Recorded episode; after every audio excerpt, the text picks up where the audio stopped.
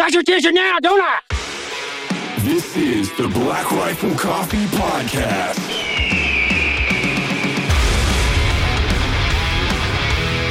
We are live with the Black Rifle Coffee Podcast. I'm Logan Stark. I'm flanked by a couple of fellow Scandinavians, um, and we're going to get into that in a minute here. And then also Mr. Baker Levitt, Not Scandinavian. not Scandinavian or uh, Big Bald Baby, as we like to call him. Um, he has played a clown in skits in the past and a couple other things. Um, he goes way back, way, way back with us. So we're going to hopefully dive into some Denman family history today with Travis and Jericho.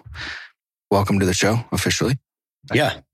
We are joined by the eldest brother Denman, Travis, former uh, Army Ranger, former Green Beret, contractor, MARSOC instructor, all kinds of stuff I'm sure we'll get into. Sweet. I'm assuming based off of the conversation that we had not too long ago that you guys have dug back into your family history. Is this correct? A little bit, yeah. Yeah. My dad, at one point when we were still at home, he had legit gone to England and went to the archives there or something. I've not been, so I don't really know the particulars of it.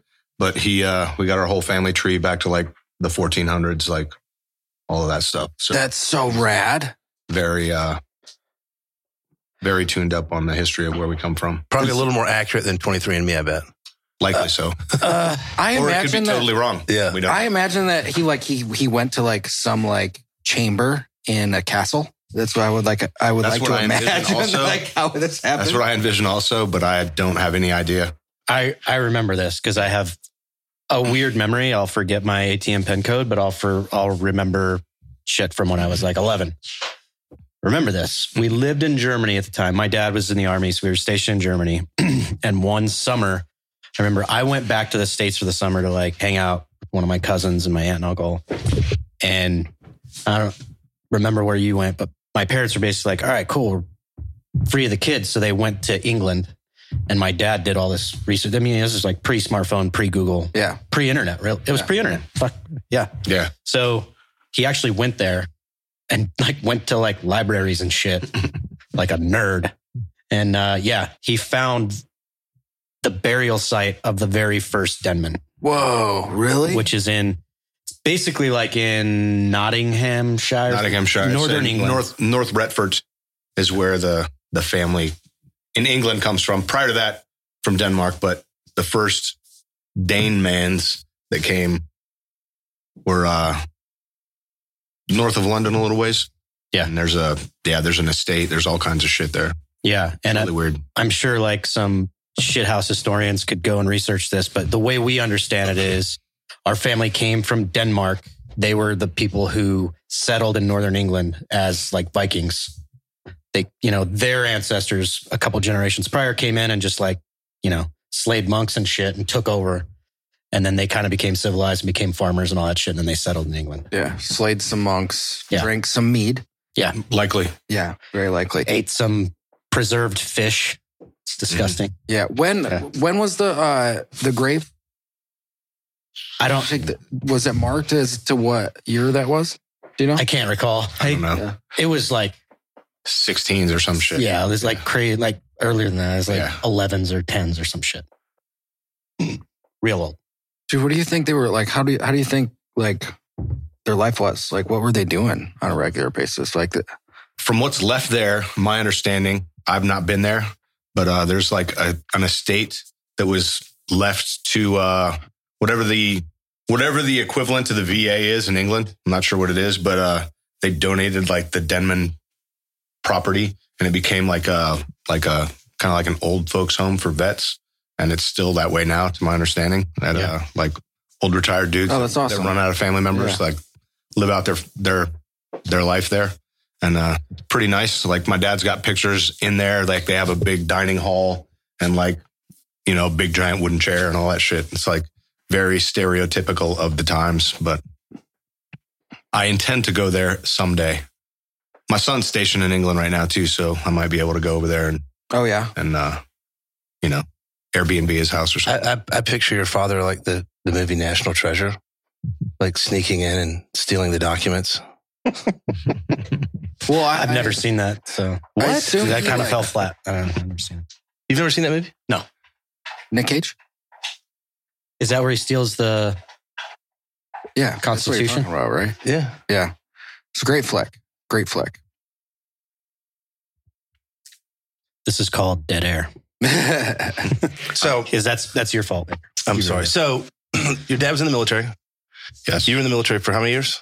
22. So Jericho was 20. Your dad was 22. So Dad was 26. 26. So we're looking at uh, 70 years of military service between the two of you and your father.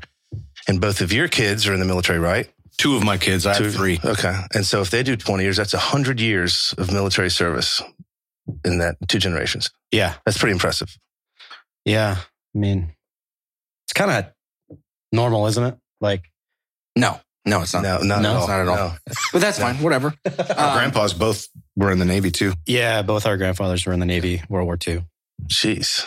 Talk about service. it's really cool to to trace back some some family family lineage and like Trevor's another one of these Mhm. guys. Like he can trace his his heritage. Uh, his great great grandfather served in the American Revolution, and he's got all of that teed up. It's it's pretty cool. Have you to be able traced any of your history? I haven't been able to get past uh, before any 1800s. Oh, like, really? We actually have a guy. If you trace our family lineage, we have a Revolutionary War chaplain in our family tree. Interesting. Which is weird. Not what I would have guessed to come out of your bloodline. But I like to think that he was like a cool chaplain. Yeah. You know, he like he still slayed dudes, Yeah. but He was Like- a grunt before, and then he went to chaplain school after. yeah, like uh like the guy uh the Mogadishu guy who was later the regimental chaplain, uh Strucker, Chaplain Strucker, Strucker. yeah. He's probably like that. Yeah. Mhm. Yeah. Well, it's pretty cool because uh, Jericho and I have been reviewing uh, this edit that for this video that we've been working on in this this series, and we're like taking a crack at a, a travel show, which I think the concept for is really rad that Jericho came up with, which is basically like you're in an area for 72 hours on Libo, and like what can you get into? What do you want to get into as like you know our type of culture and community? And we kind of like had a rather enjoyable experience in LA. Um, and I think a lot of that stems from the fact like you guys are both uh, military brats. Like, what was that like for you? Because I didn't, my father didn't serve in the military, and you guys were all over the country your whole entire childhood and growing up. Yeah. Yeah. I mean, it's funny.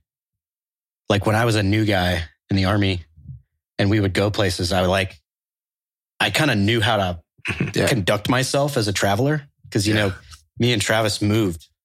We moved, we moved about it. The Every- longest I spent Yeah. somewhere was once I joined the army and was in Ranger Battalion and we were Yeah. fenced. So like our A dad was, thousand percent. yeah. Yeah, yeah. like I think the longest up until now, I'm retired and stuff, and like the longest during my military career up to that point was Okinawa, Japan. That was the longest I had lived ever anywhere. I was there almost five years, and in my lifetime, that I'm was, sorry. That was well, I was in the army, so it was awesome. Oh. You know, I was not a Marine. So, uh, but, you know, then in 03, I got stationed at Fort Bragg and I've been there for a long, long time before I went to, uh, to the beach. But, uh, you know, yeah, we moved all the time. And it's like my first deployment in the army, you know, training exercise was in Korea. So I had lived in Korea as a kid when my dad was stationed there. So it was like, oh, we're going to Korea. I'm like, meh, you know, Yeah. whatever. Yeah. You know, Yeah. like, oh, what the fuck? You think you know, you know, all about it? Like, I mean, I live there. You know? Yeah. Like, oh, well, Yeah. Can you, You know? can you, uh, cause like I feel sometimes we do this. I'm, I'm like, I assume everyone listening knows what's up. Can you like give everybody your entire career, like soup to nuts, tooth to tail, your entire career? starting at like joining the army. Yeah. So I joined the army in Germany. I was uh, dependent. My dad was in the army, so we were stationed at the time. I graduated from high school in Germany from a DoD school, and uh, we came home. My dad was on leave. Went to uh, my grandparents' house.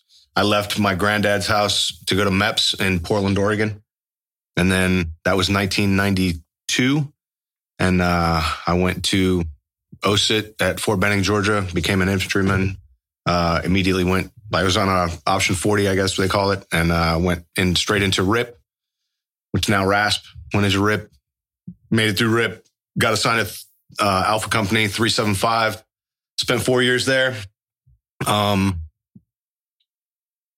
went to SF selection in 1995.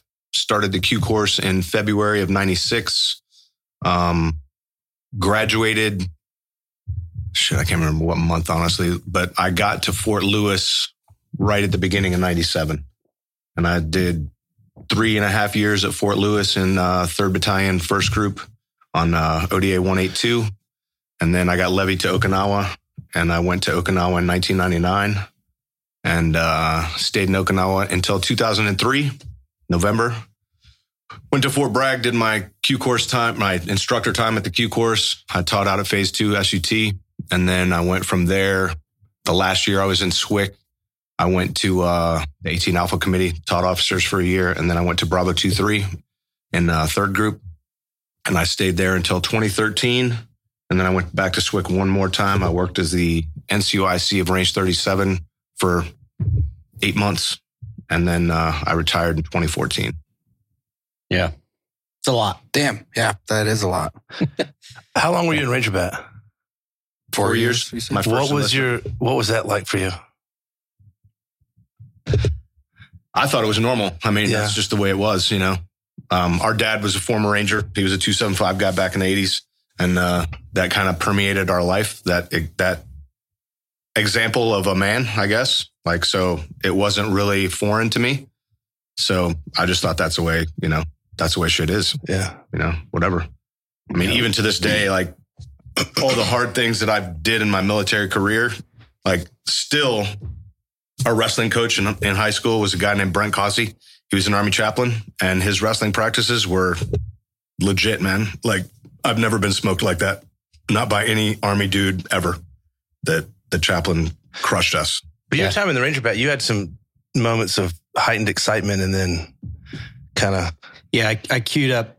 I queued up Baker about your career, and I said like your your time in Ranger Battalion could best be described with two words: blue balls. Yeah. I mean, a thousand percent. I got there, uh, 90, 1992. And then in 93, obviously, uh, Black Hawk Down happened, right? Um, that was Bravo Company and 3rd Battalion was in, in that. While that whole gunfight was going down, um, I was in Alpha Company. We got spun up. So we did a full 18 hour sequence and flew, landed in Mogadishu the day after. And, uh, you know, we were there to continue mission but obviously there was a lot of attention on the on the uh, on that operation by then, and uh, we stayed there for I remember it was like two weeks or so, and uh, pretty much once they once they got Durant back, the Clintons killed it, and we were like, yeah, we're leaving, and we left. So I deployed to Mogadishu and uh, did some convoy escorts and stuff like that. We didn't really do any combat ops really, and then uh, came home um, I was still a private then, went to Ranger school right after that and uh, got out of Ranger school. And then right then, 94, we started training up. We were going to invade Haiti. I don't know if anybody remembers that. In Nope. 19 mid 90s, we were going to do a little Haitian Haitian vacation. And uh, that kind of got messed up too. I was actually on a on a plane taxiing down the runway on Hunter Army Airfield. And, uh, you know, I'm about to jump into combat. Like this is like what I've lived to do for a long time. And then the plane turned around, it parked. You can hear the engine, you know, they shut down and it's like, what the hell's going on? You know, like, hey, they scratched it. It's not happening. I'm like, what the fuck, bro? Yeah, how do you Like- just go 180 on it? like, yeah, we were about to like get it on and then it got turned off. But during both of these, you know, blue balls experiences, uh, I saw a bunch of SF dudes each time. Like I, we lived on the airfield in Mogadishu and, uh, we stayed in the old or not old. It was actually an unfinished, uh, terminal building. It was just a concrete shell. We had a bunch of cots in it. There was fifth group dudes like running around doing basically whatever the fuck they wanted to do all the time, you know, going in and out of the gate and like civies and Toyota trucks. And uh, I was a private at the time, but definitely noticed like there's these dudes are moving around kind of at will. And then when the Haiti thing stopped, a bunch of third group dudes got on our plane that we just got off of. And it's like, where are they going? Like, they're going to Haiti. Like, how the fuck does that happen? We didn't, we didn't like secure it. Like, what's going on? And then uh, at the time, I had a, a typical Ranger opinion of an SF guy, you know, like, uh, you know, if you're in Ranger Battalion, pretty much the only SF guys back then you would see is if you went to a SWIC school or something like that. Probably not the best example of a of a team guy. And uh, I was a Ranger, so I fucking hated everybody. But uh.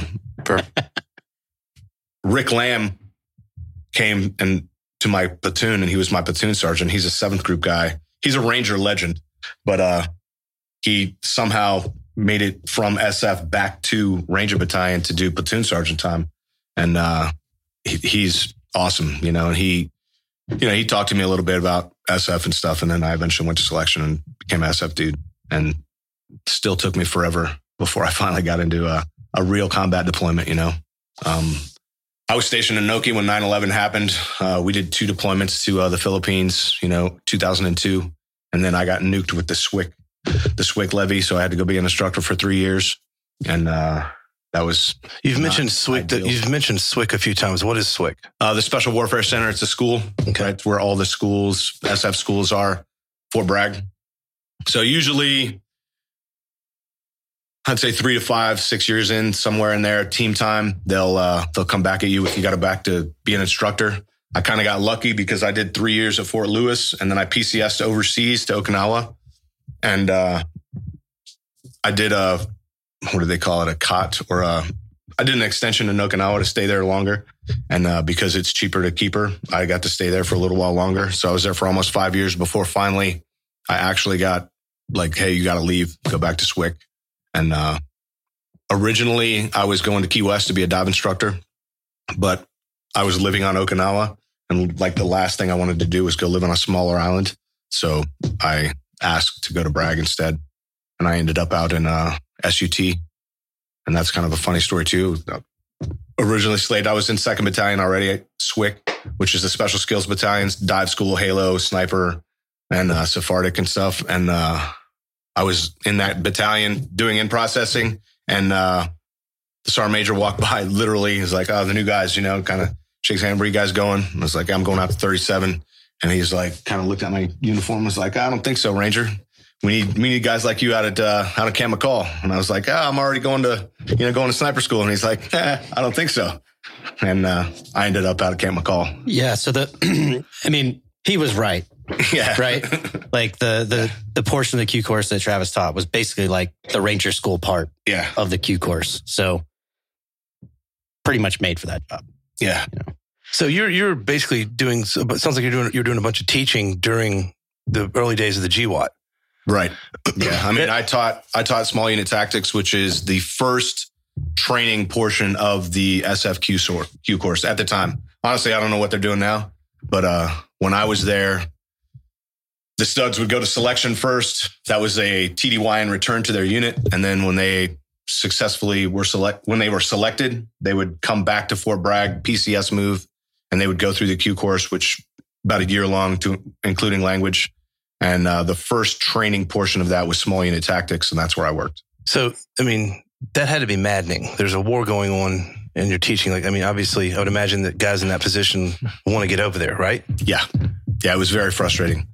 It was very, very frustrating uh, to be there, but it was also frustrating to fight the, you know, the chain of command because we need good instructors as Mhm. well. You know, you're trying to produce new Green Berets to go feed the force, and they're sending you dudes that they don't want to go to combat with to replace the instructors that are going back to their teams.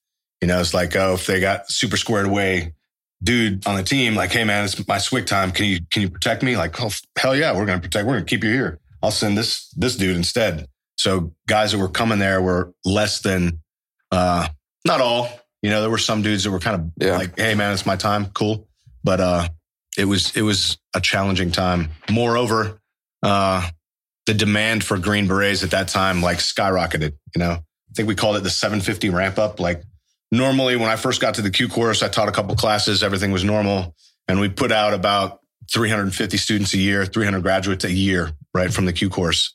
And uh, kind of overnight, they ramped that up to like 750. And we got nothing new, like no more cadre, no more plastic claymores, no more guns, no more buildings, nothing. We just got 400 more students. Just more bodies. you know so we had to figure out how to deal with that. And uh it started off we were doing at phase two we were doing roughly four classes a year. Classes were 35 days long out of phase two and then we'd have a cycle break get ready for the next class train new instructors run it again. Well it went from four classes a year to basically nonstop we broke the course down into different cycles. They were week long, and you would I would drop students off on Sunday and pick students up on Monday, and it was like that for almost two years. Damn. You know, it's the only time my wife ever complained about my my army like deployments or anything like that was when I was in SWIC. Mm. That was it. Yeah. it's two years a normal cycle? Three years. Three years. I was I was at phase two for two years, and that finally I told my sergeant major, I was like, "Hey man, I need a break, dude. Like I have to. Like my wife's gonna leave me. Like I've been in Pineland for two years. Like I need to get out of it. Yeah. You know, I came to Swick to kind of get a break from team life, and I'm deployed to Pineland indefinitely. you Right. know. So uh, I had a square away sergeant major, Terry Peters, sent me back to main post, and I worked at the 18 Alpha Committee, the MOS committee. I worked on the field team there, and I was basically the 18 Charlie on the field team for the uh, 18 Alpha course. What, and what was your MOS at the time? At the time, I was an 18 Charlie. Okay, and that's a that's Um, engineer. a- a combat engineer. Okay. Mhm. When did you finally get to get over there? 07 was my first deployment. I went back to a team in uh, 2006, and I got there. The company was already deployed to uh, to Iraq, so I was rear D, and uh, know I did the rear D rear D duties, and then the company got back. You know, they basically went on leave. I was just waiting around, and then when they got back from leave, we went on our you know on our train up and yearly cycle, and then my company we deployed to Iraq every year Really? sometimes twice. Was all the training you had done up to that point was it effective over there? I mean, did you were the notes you studied for the test the right notes? Te- the test being you know combat Uh, somewhat, you know, somewhat. Yes, a lot of the. My first deployment, I was doing. Uh, I worked with host nation forces, like uh, we were with the ICTF in Iraq, and uh, that was, you know, FID. That was doing SF guy stuff, you know, working with Indige and going to combat with Indige, and it was perfect and uh, exactly what we had been doing, you know, so or we had been trained to do.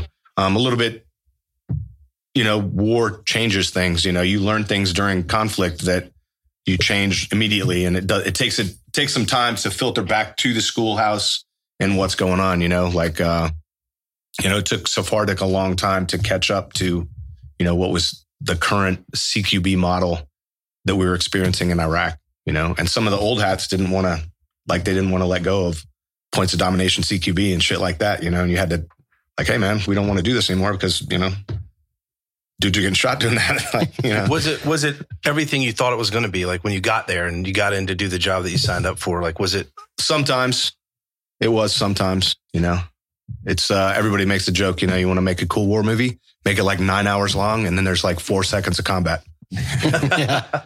Yeah. There's And, uh, there that's pretty realistic, you know? there's something about we kind of skipped over it.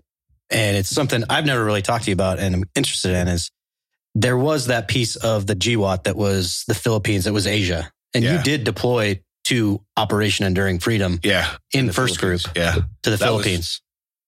The very first operation Enduring Freedom Philippines that we did, like we deployed from Okinawa and uh, went into uh, Mindanao, and uh, it was awesome. Like that was textbook Green Beret shit, man. We built a fire base. Like I, no kidding, I was an engineer, so I had the freaking manual out that Sergeant Major Jones had written. You know, Special Forces A Camp manual, and you're like, uh, like I got to review this shit. I ain't done it in a minute, you know. And uh, like, yeah, we built a fire base out in the jungle, dude. Like it was, it was bitching. wa- Was that is, was there danger involved in in those types of deployments? Like I mean, as a non-military guy, when I think of deployments, I think of Afghanistan, Iraq, and anything else. It's like, well, were those dangerous? Well, it's funny that like I mean, we look back on everything, you know, with hindsight is 2020. So you look back on it and you're like, oh, you're going to the Philippines, like whatever. But the very first trip, you know, we we were on a Chinook flying into Mindanao, landing on an LZ, and we were under the impression that it was no shit. Like, yeah, we're infilling into, you know, bad guy territory. And uh it was funny, like me and my buddy Joe were he's 18 Bravo on my team. Like we landed, got off the bird, like set up a perimeter, everything just textbook, you know. Kind of the next day, like as the sun it was right as the sun was coming up, it was like like you're looking around, like, what the fuck, man? Like, we're on like a Filipino Marine Corps fire base. Like, it was just an LZ, like on a Marine Corps base. And we're like, how did we not get the memo, dude? how did we not get this memo? Like, nobody, and I think looking back on it is like everybody wanted it to be so badly, you know, wanted it to be like, yeah, we're going to fucking war. and it just wasn't. Yeah. We kind of like, oh yeah, we just ignore that part. Like, yeah, we're going to fucking get down, you know. And uh, but once we realized, you know, where we were and what we were doing, and uh, the rules of engagement were basically accepted. You know, it was like we were there to help the Filipinos deal with their their insurgent problem in uh, the southern Philippines, and uh, you know, we did that. Um, my fire base, we, you know, we built a school outside the fire base perimeter, and uh, we had guys on our team out there teaching local kids. We kind of they started up a little village outside of our perimeter, basically because there were Filipino Marines and the SFA team there now, so the security posture was much better. So a lot of civilians started moving closer to the base. There was a little market like springing up, and it was rad, dude. You know, That's pretty cool. it was cool. It wasn't what you would expect a war to be, but it was pretty cool. And there was on different islands, there was you know a heightened threat level. You know, depending if you were on Jolo back then, it was it was pretty nasty. There was gunfights and shit, and uh, just depending where you were. We were on uh, Maluso, so it wasn't quite as bad, but there were still shitheads around, there, around Really? out there. You know, I think they just avoided us. Yeah. Did you run into Evan at all? Because No. it sounded like you guys went to the when- Q course around the same time. Like 96, 97? I graduated in '96, and I got to group like January, February '97. Well, what think- year did we invade Iraq? Was that 2003? Oh three. Yeah, Evan was. I think Evan was a Green Beret. Then I think Evan went through the Q course in 2002. No, it was before 02. that. What's that? It was before that. Okay. Yeah, yeah but you another another touch you have on the company is uh or friends of the company. You were Mike Glover's phase Yeah, I two was, instructor. I was Mike Glover's fade too. Oh, really? Yeah, yeah, yeah. Okay. Do you remember him? yeah. How'd he do? Actually, I do. I mean, he was young. But like when he went through there, he was he was young. Plus, he was a tomb guard before, Yeah, which is which was pretty rare. cool. Yeah. you know what I'm saying. Like you, there's things like you know when guys wear their scary shirt, you notice what's on it, you know, and then you don't see many like tomb guards come through the Q course. It was like noted. He did a You know. video a couple years ago uh, on Instagram of him going through the drill with his rifle and Mhm. stuff. Is unfreaking believable. Yeah. And then later, I was his team sergeant actually in in B 23 for a, for a brief moment. Our team sergeant at the time was killed in a motorcycle accident, and uh, and uh, Mike and I were on the same team, and uh, then I fell into that position. I was team sergeant for a little bit, and then uh, I can't remember where he where he went. He he PCS somewhere. I can't remember if it was uh, over to CAG or if he went at that time. He went to 10th group, I think maybe to 10th to uh they were starting at the time they were starting another CIF company so they asked for dudes to go over there and help them out Yeah. What uh so something probably a lot of people are I, I know it's like interesting to me, the whole like evolution of the CIF and then the CRIF and then like now it's gone, right? I think so i don't know 100% you know But like uh, What's the CIF and the CRIF? So, like, Travis will explain it better, but my understanding is within every SF group, prior to the formation of the unit of Mhm.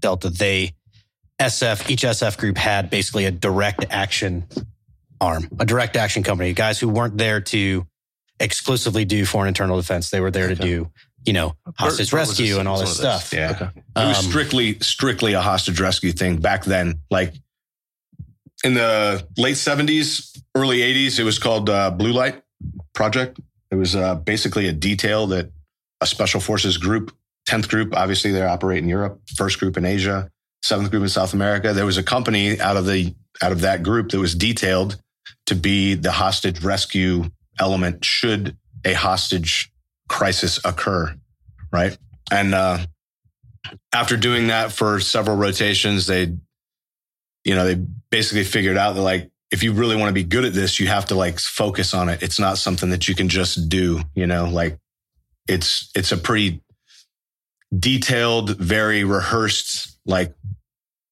set of skills that you have to have to, uh, to be successful. So, um, kind of, I think at the same time they were developing the unit, like they stood up this, the CIF companies at the time were called the the Commanders in Extremis Force, and it was basically they were in theater SF companies that were task organized as assault troops, and they would respond to any hostage crisis that occurred in that theater.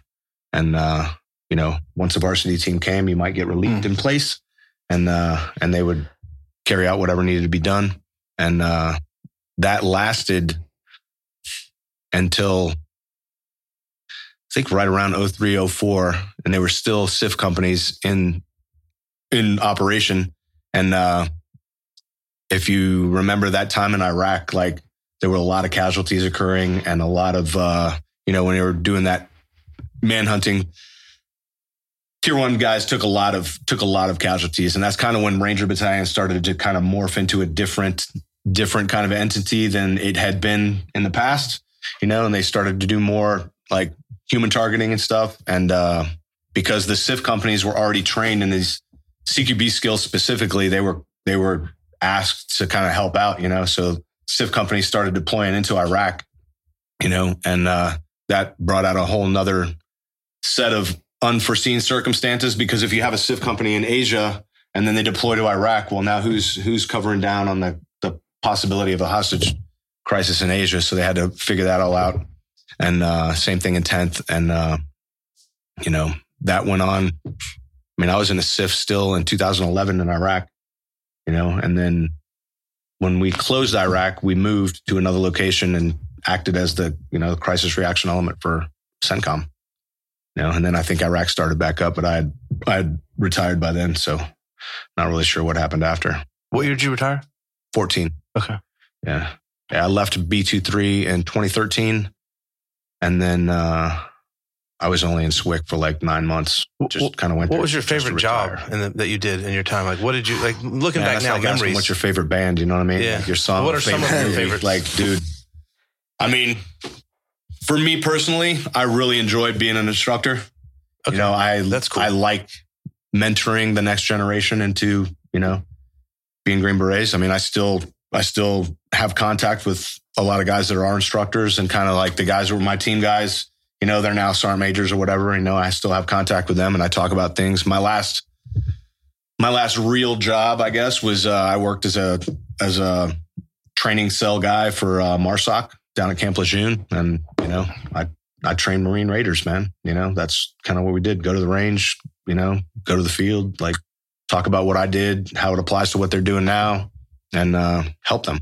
You know, there's a there's a lot of desire and there's a lot of need for real experience. You know, when I was young, the closest real conflict we had to look to was like Panama and like maybe Grenada. But even when I got to Ranger Battalion, there was like three dudes in the battalion that were like Grenada Raiders, you know. And we had we had several Panama vets, but it's after those conflicts, like the combat experience filters out. I mean, it's fast. You know, even if you go to Fort Bragg now, like you know, during my glory days, you go to Fort Bragg, every every dude on Bragg has got a CIB. Like they've been in combat five times. Like, you know, Yeah. now you go to Fort Bragg and it's not the same, dude. There's SF guys that have not deployed to combat. And so that experience filters out real quick. And uh team guys need that. Like soldiers need that. They need to know no shit what's what it's what it's like on the ground. Yeah, I remember. That's, that's not the answer I would expect. Like, No. which is it, but it's really cool to hear that because it's like, you know, as a civilian in society, you know, like our depiction of Green Berets and Rangers and Scout Snipers and all that stuff. Like, this, you don't, uh, the teaching component and the way you just explained it, that, that's really rad. Like, it shows that you truly cared. And like, that's, that's awesome, man. And so, Jericho, you you joined right around the time you went to the Q course, then, yeah, ish. Uh roughly. Uh, No, he was 97. yeah, I joined. He'd been in. You just got to first group at Fort Yeah. Lewis. Right. I actually lived. My dad had retired out of Fort Lewis, Mhm. so I lived there, and so he was in first group. And it's kind of a funny thing. Like when I so I went off to you know go to RIP, got assigned to Second Range Battalion, came in. He was at first group. He's like an E six at first group, and my platoon sergeant at the time had been, I think, in your platoon or company, Jimmy Pippin. Pippin, yeah.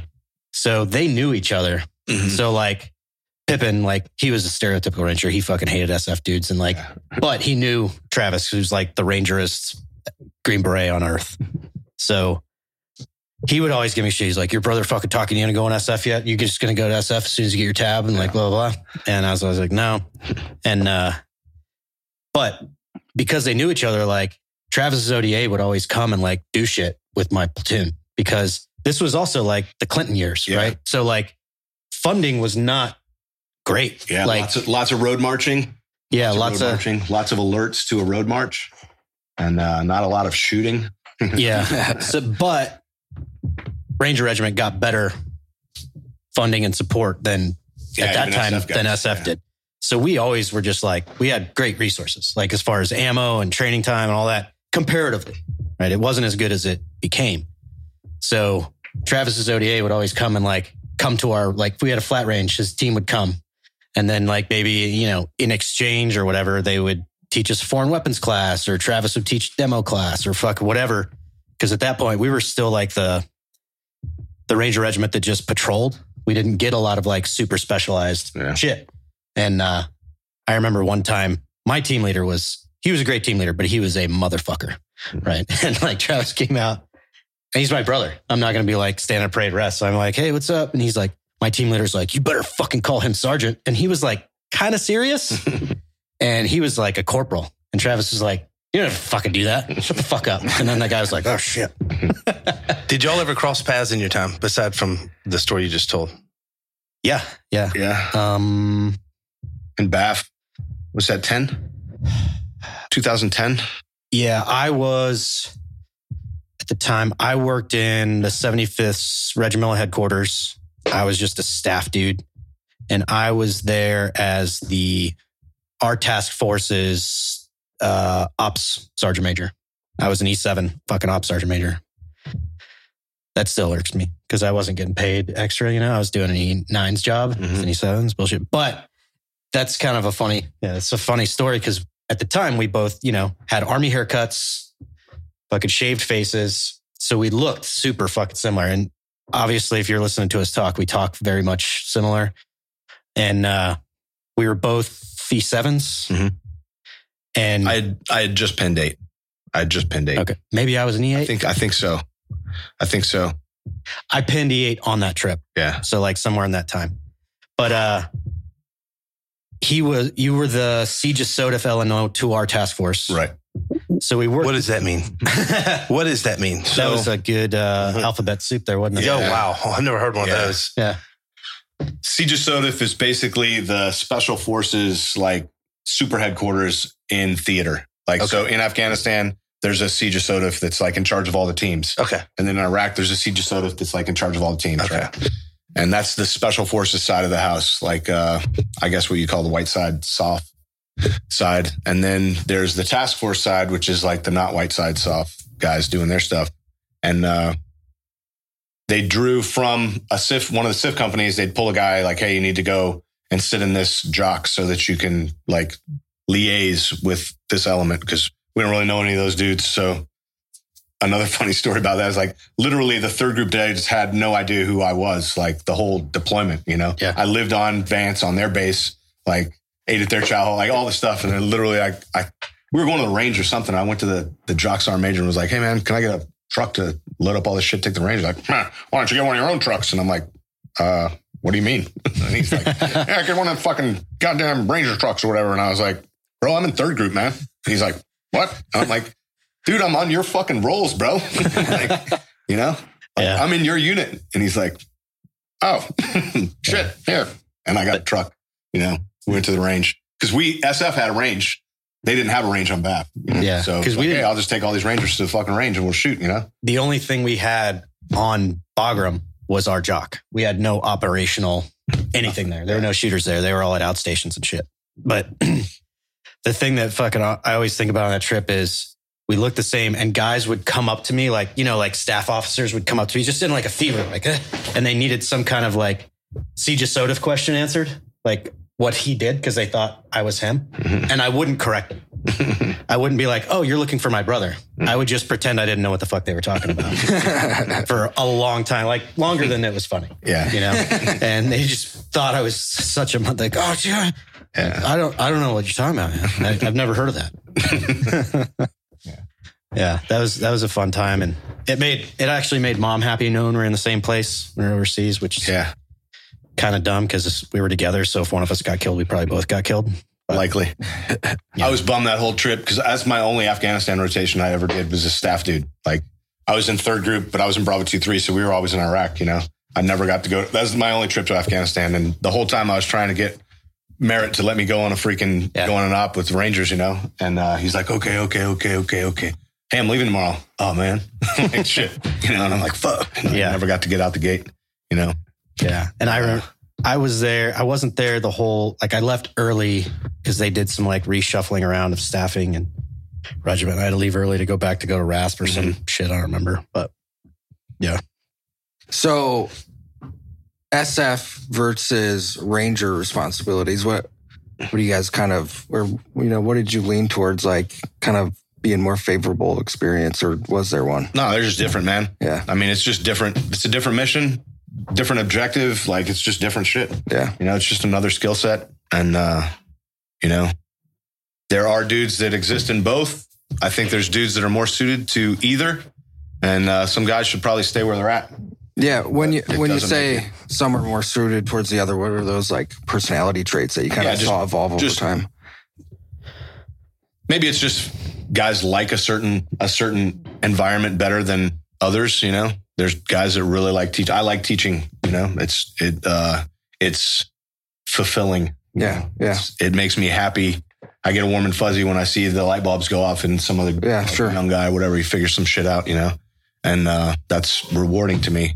There's a lot of, uh, I mean, I laughed when when I found out that they had Rangers doing attempted FID in in uh, Afghanistan. Like, hey, we're training up these Afghans, and like that's what's being said. But from my Green Beret eyes, I'm looking at a bunch of Rangers like, hey, sit the fuck down and don't talk to anybody. And I was like, okay, like, hey man, you guys aren't really teaching them dudes a lot.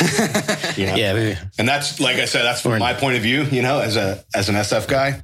But uh I don't think Rangers are the best suited FID force, you know, probably not. Yeah. If you want to do a raid, you probably should call them. yeah, sure. yeah. But also, do you think that has, Rangers, generally speaking, are much younger than SF guys, right?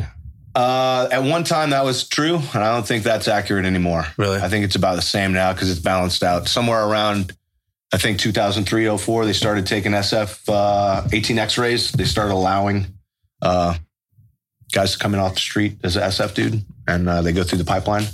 When I went to SF, you had to be an NCO to apply, right? So like the youngest, when I got to my team, I was 24, 25, something like that. And I was the youngest guy by a fucking long shot, like a long ways, you know? We had a Vietnam vet on my team.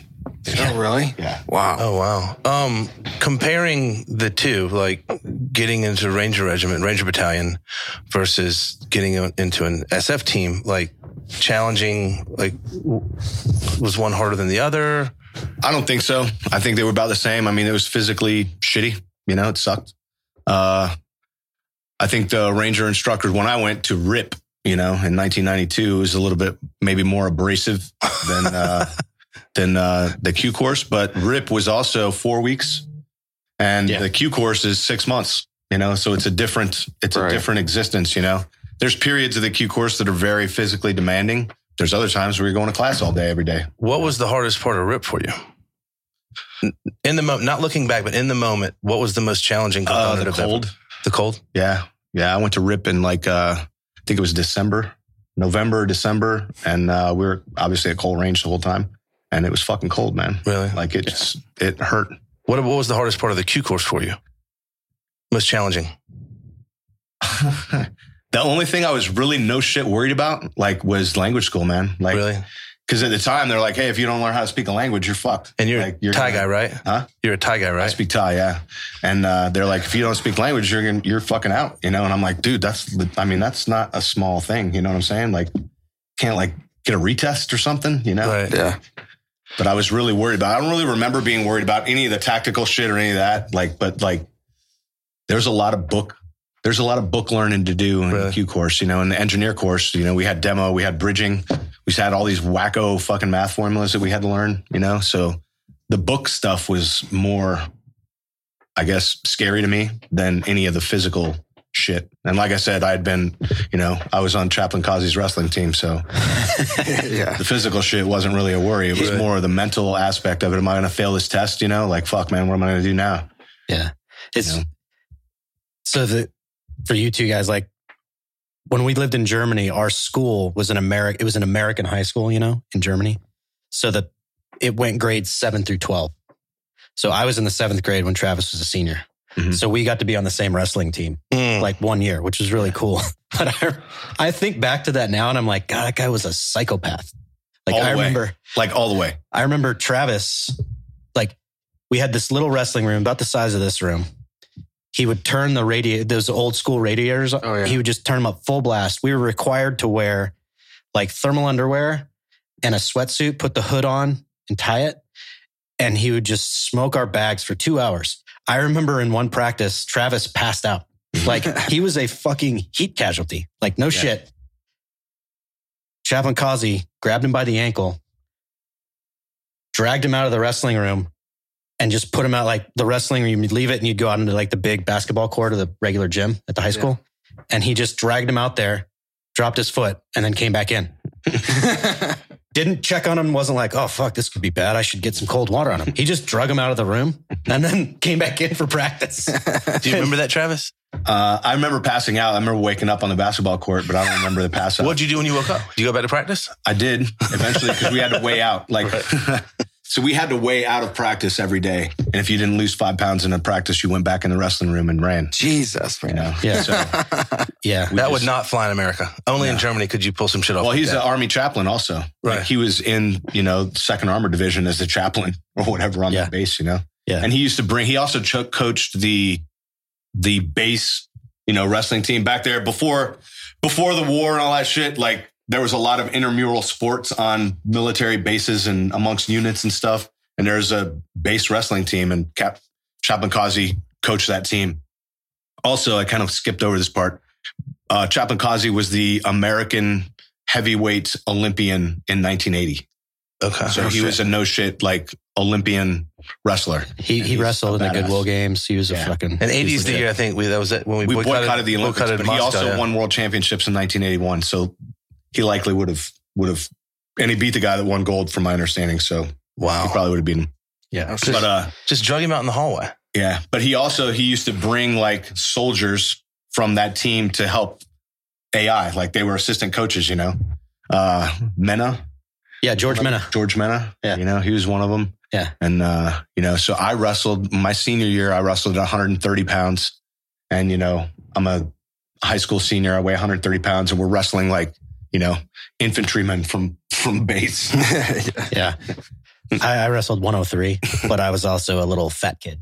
Yeah. So like, if I had wrestled like at the weight I should have, I would probably wrestled at like 75 pounds. I was fat kid. Did you have any instances in uh, in wrestling practice like your brother? No, I crushed it. Yeah. I, I was, Of course you did. yeah. Yeah. Man, Ah. boot camp just had to be a fucking breeze for you guys. It Uh, seem easy. You know, for, for me, like boot camp, I was just homesick. That was it. Like, I loved doing all the shit. Like, I was like, we get to wake up and go do a road march? That's so cool. but I was also like, I miss my mom. I Yeah. agree with that. Yeah. It Yeah. was, uh, yeah, just the, the break away from like home was uh, a shock.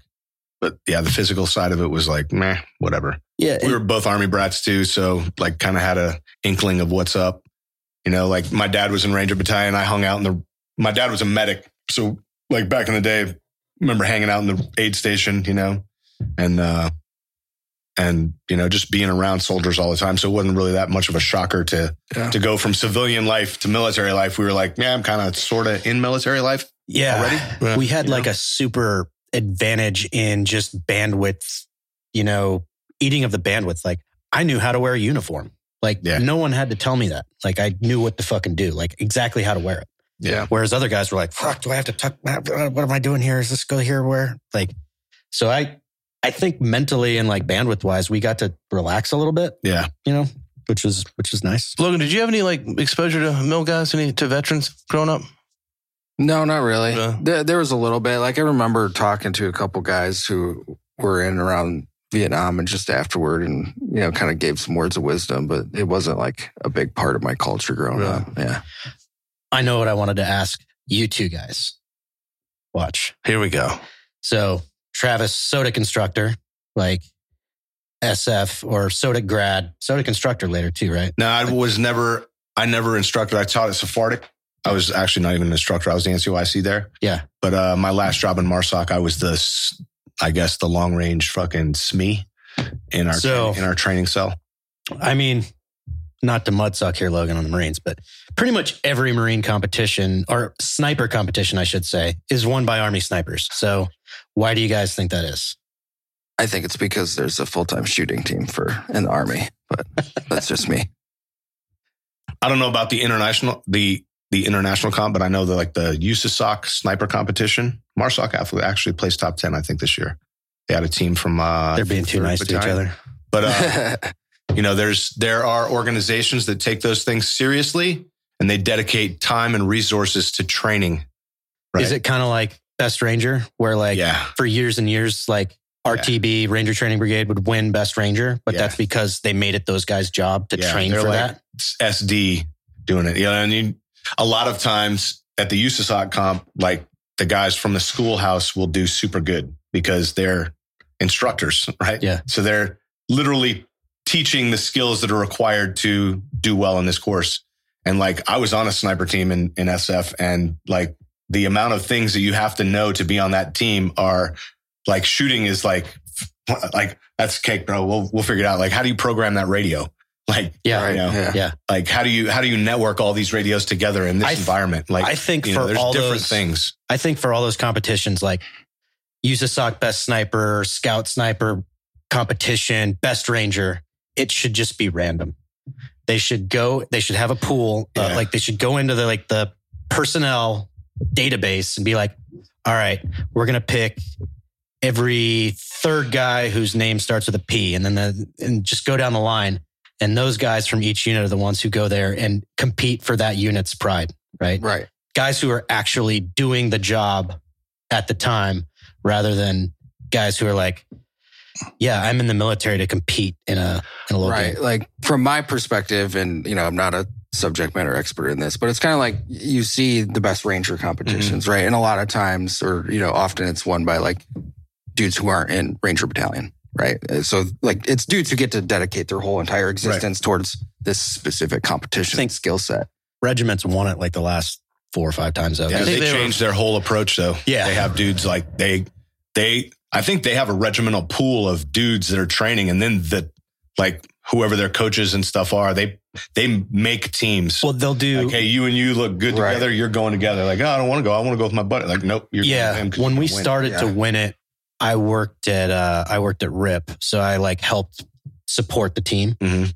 But yeah, there were tryouts at each battalion, and then those guys got special duty SD for like three months. Yeah. and they came down and they trained together. They did all the events. Like that was their job for three fucking months. But also, like you said, they would take, they wouldn't be like, if me and Logan were like, let's do best ranger, we couldn't be partners. We would Yeah. go there and then like the coach of the team would be like, no, you're better at this area and you're stuck in this area. Yeah. And they make these like perfect combos. Yeah. So yeah, we've, when I say we, like I'm not there anymore, but regiment has dominated best Yeah. ranger for like the to last. contrast that with in 94 i trained for best ranger intended to go do the competition. Uh first sergeant lane came out of the company came out of you know for formation was like hey best rangers in fucking two months or whatever. If anybody wants to be in best ranger fucking let me know and you guys can do pt on your own. Yeah. that was it. Yep. it was like hey if you wanted to be yeah you can do pt on your own. Like you didn't have to do fucking squad pt with your squad you know and that's it. And then my partner got a dui so i didn't do it. How big a deal is Best Ranger? In in the Ranger Regiment, it's a blip. Like, Yeah. no one cares. yeah Really? Yeah, yeah. to guys on the line, they don't. I mean, it's like, oh, cool, man. But like in big army and stuff, is it like a pretty prestigious thing?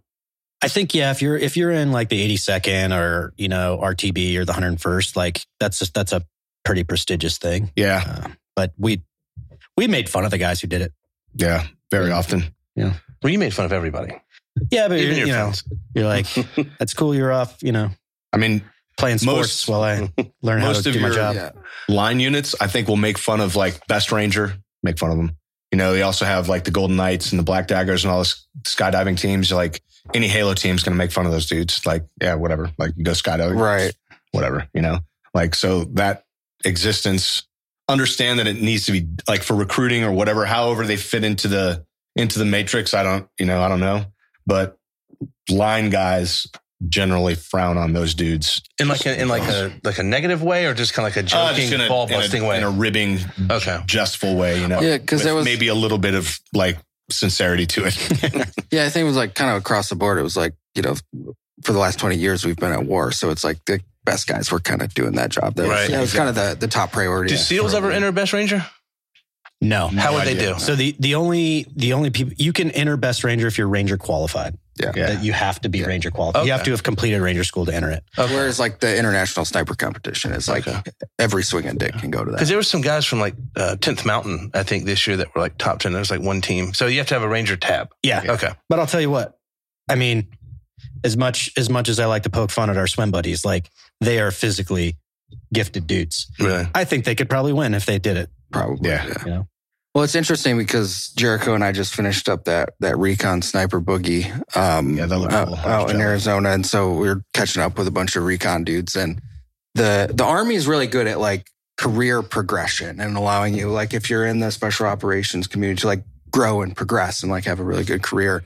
And it's kind of a joke now because um, the certain recon battalions are kind of just uh, a Q course pipeline. They're calling it because a lot the Marine Corps is having a hard time retaining some of their their top tier operators because they don't have that like same type of career progression over time. So like for example, like a couple of guys in my platoon, like one went on to the Army marksmanship unit, and then one another one went to go to the Q course. So like like not a lot of dudes stick around in the Marine Corps because they jump ship, go over to the Army. Yeah, my brothers, I think four of my brother's teammates Yeah. did that. Yeah. Got out, went like rep 62, rep 63 through the guard into SF. You Yes. know, and, and it's a uh, little bit different now with Marsoc Yeah. coming on Yeah. and stuff It like is, that. yeah. But, you know, obviously, I think a lot of the Army guys dudes. are obviously that try out for Marsoc and make it and stuff. They probably prior to that they would have been going to the Q course. Yeah. know, if- Yeah. But i- is that a, like, uh, correct me if I'm wrong, but like the Marine Corps, from what I've, the scuttlebutt I've heard is like underfunded. Like, make Well- do with very little. You know, uh, I'm sure Travis can kind of comment uh, the current status a little bit better than I can, but it's it just wasn't. It's it's new. It's like the baby program. Mhm. Like it's just still in development, as opposed to where some of these other programs have been around for decades longer. Okay. kind of the Marines that I've worked with that were like recon guys, they have like it's it's all it's the same mentality as like Rangers used to have and me and Travis's like first touches on it is like I don't need that.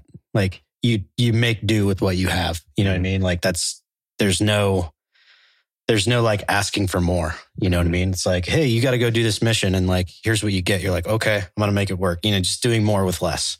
And that mentality permeates the entirety of the Marine Corps, Mhm. right? Like, where with us, that's just like in the soft community, that's Ranger centric. But you get to have Yeah. these touches on other units. Like when we first started working with, you know, other tier units, and they're like, they're like, whoa, what is that? You're mm-hmm. using? They're like, oh, it's this. I'm like, how'd you get that? I'm like, I fucking asked for it. And you're like, oh, you know. Whereas in in the Marines, like in recon, and I think even in the inception or the early days of MARSOC, they still all had that Marine mentality of like, no, I can fight at night with iron sights. It's fine. Yeah. Like I'm a fucking Marine. I can make get it done. And there's things like, yeah, you don't need it, Yeah. but it makes life better. Yeah. And that I see that, you know, from the Marine Corps side, like those guys still exist at higher levels. So when somebody presents them with like, hey, here's X amount of money, they're like, we don't need that much. Yeah, And right. you're like, whoa, whoa. If you're a line dog, you're like, whoa, whoa, whoa, I need that much. And they're like, no, you don't, bro. Move to the side. We can do it with less. Right. You know? And it's like, uh, especially in all of soft, everybody's jockeying for position. You know, and if if if you can do it for a little less than the SEAL teams, then maybe we'll pick you. And if you can do it for less than Rangers, maybe we'll pick you. And it just goes around, you know. And all of those high echelon commands are like, you know, we're better for less. Was was there ever a time in the GWOT when there was something for everyone to do, like all the soft units and the different branches and stuff, like, or was it just a constant scrape to get in the fight, I mean, that depends what you what you mean. You know, Go, get, getting over there and doing work? I mean, there were the bulk, well, the the the middle or bulk of my ranger career.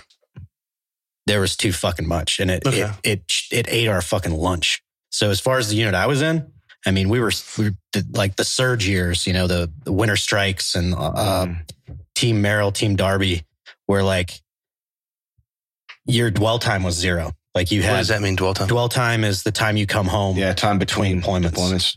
the, it and it that's when you started to see a lot of discipline issues, a lot of turnover.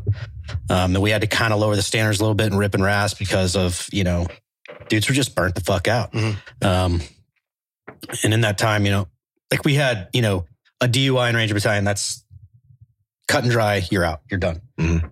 And we were getting DUIs and people like, why are guys drinking? I'm like, because they don't fucking care. They're like, they don't want to quit, but they also don't care if they get kicked out. Yeah. Um, so you saw that going on. So from my seat, yeah, plenty of work, like too much work. Um, but I know in SF, they were like, just however you guys did your uh, horse blanket or whatever you want to call it, like the deployment chart, like some guys or teams or groups would just get like, just due to the shuffle, like miss out. Yeah. In SF, every every group is theater oriented, you know. So obviously, if the war's happening in the Middle East, you know, first group in Asia, you know, they're like not a lot to do. It's weird too, because like right just prior to, I think it was in 2000, the AOs kind of got shuffled, you know, and uh, all the stands at one time were considered part of Asia in the soft world, and so like first group lost all those to the Middle East. And literally, like the next year is when 9 11 happened. I know a lot of first group, I was in first group at the time. A lot of first group dudes were like, what the fuck? Like, we just deployed to Mongolia like last year. Like, what, you know, what's going on? And, uh, you know, so that changed things. And, uh, you know, it's, if you're looking from a, you know, from a global standpoint, like, is there something to do for everyone? Of course, like it's, cause I'm not thinking about Afghanistan or Iraq. Like, there's, there's tons to do everywhere all yeah. the time. North you know? Africa and stuff I like mean, that. we're just finding out about, you know, not just, but recently, you know, a lot of things that happened in South America around Iran Contra and seventh group, you know, working down there in the 80s. Like that stuff comes out, you know, but yeah, that was, that's uh, way prior to like social media and stuff, you know. And, uh, you know, it's interesting about the you internet you distributing mentioned- information. You mentioned Iran Contra and Ollie North, where they were running those those arms through Costa Rica into Nicaragua. Mhm. Uh, when the Ollie North trial was going on, there was a newscaster broadcast, and she's doing a broadcast from where they're smuggling in these weapons, these Mhm. arms. and there was this massive, massive cobblestone point break, like one of the most dynamic waves in all of Central America. and a couple surfers saw it, and it's now known as Ollie's Point. The only way you can get there is by boat, and it is one of the gnarliest right. hand. It's so amazing, but it's hilarious. It's like so, you know, there's a positive that Yeah. came out of that whole shit storm. It is funny when I we think back, like uh, when we lived here in San Antonio, our dad was uh, an instructor at the SF medic course. After he left, he went to the SF medic course as a ranger medic. Didn't ever go to the Q course, but because he he was the honor grad of the course, they let him be an instructor. And also, they thought it would be good to have a ranger there because rangers came through. Um, but anyway, when he was working there, when we lived here, he would go down to Honduras and Nicaragua and all that shit all the time for long, like months yeah. and he would say they were doing training shit, but like I don't I don't know what the fuck he was doing. Yeah. You know, like probably some Some med support, support level shit, whatever the hell yeah. is going on. but there was like yeah, lots of cool stuff when when Ronnie Reagan was in charge. Like, Yeah. were getting after it all over. Indeed. I recently was crushed because uh, at one one of these deployments, he he'd always bring you back something. You know, Dad goes down range, he brings back some gifts or whatever. One year, he brought back these parakeets, these birds. Yeah. supposedly they were from you know from South America somewhere. I only recently found out that he bought them at like fucking PetMart, like down the road from the house. Are you serious? Yeah. Oh, man, I'm like, what? Are you serious? I was just gonna say, like traveling with birds. Back Yeah. I remember- I, was- Yeah. I had questions. I remember but I mean, I was like, you know what, 11 years old or something like at the time. my bird's name was Panama Pete Yeah. because he said he got him in Panama. Yeah. That's bullshit. Yeah. why would you? Why would Trust you? issues. Why would you burn that? Why would you burn that secret? Like that? That's an awesome story. Because dad- I was hurt by it. my no, I'm talking about your dad. Like Yeah. it's like my my you know my s- s- you know, secret ranger Mhm. Central American daddy smuggled parrots back to us. No, son, we got those at PetSmart. Well, he probably did it back then.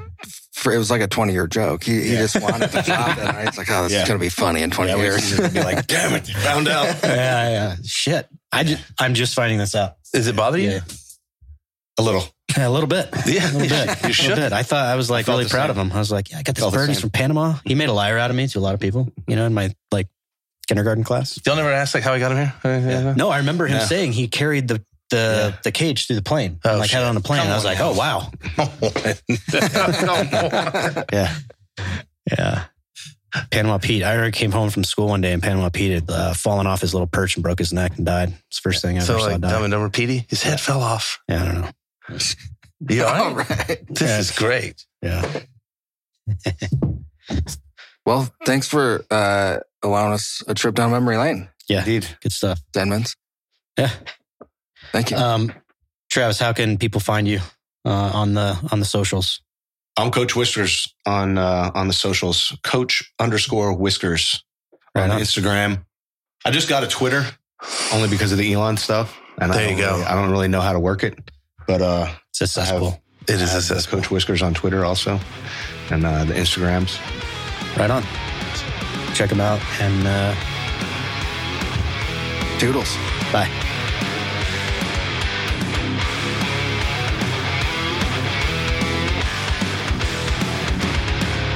That concludes today's training. Any questions? Woo! Drum titties, boy!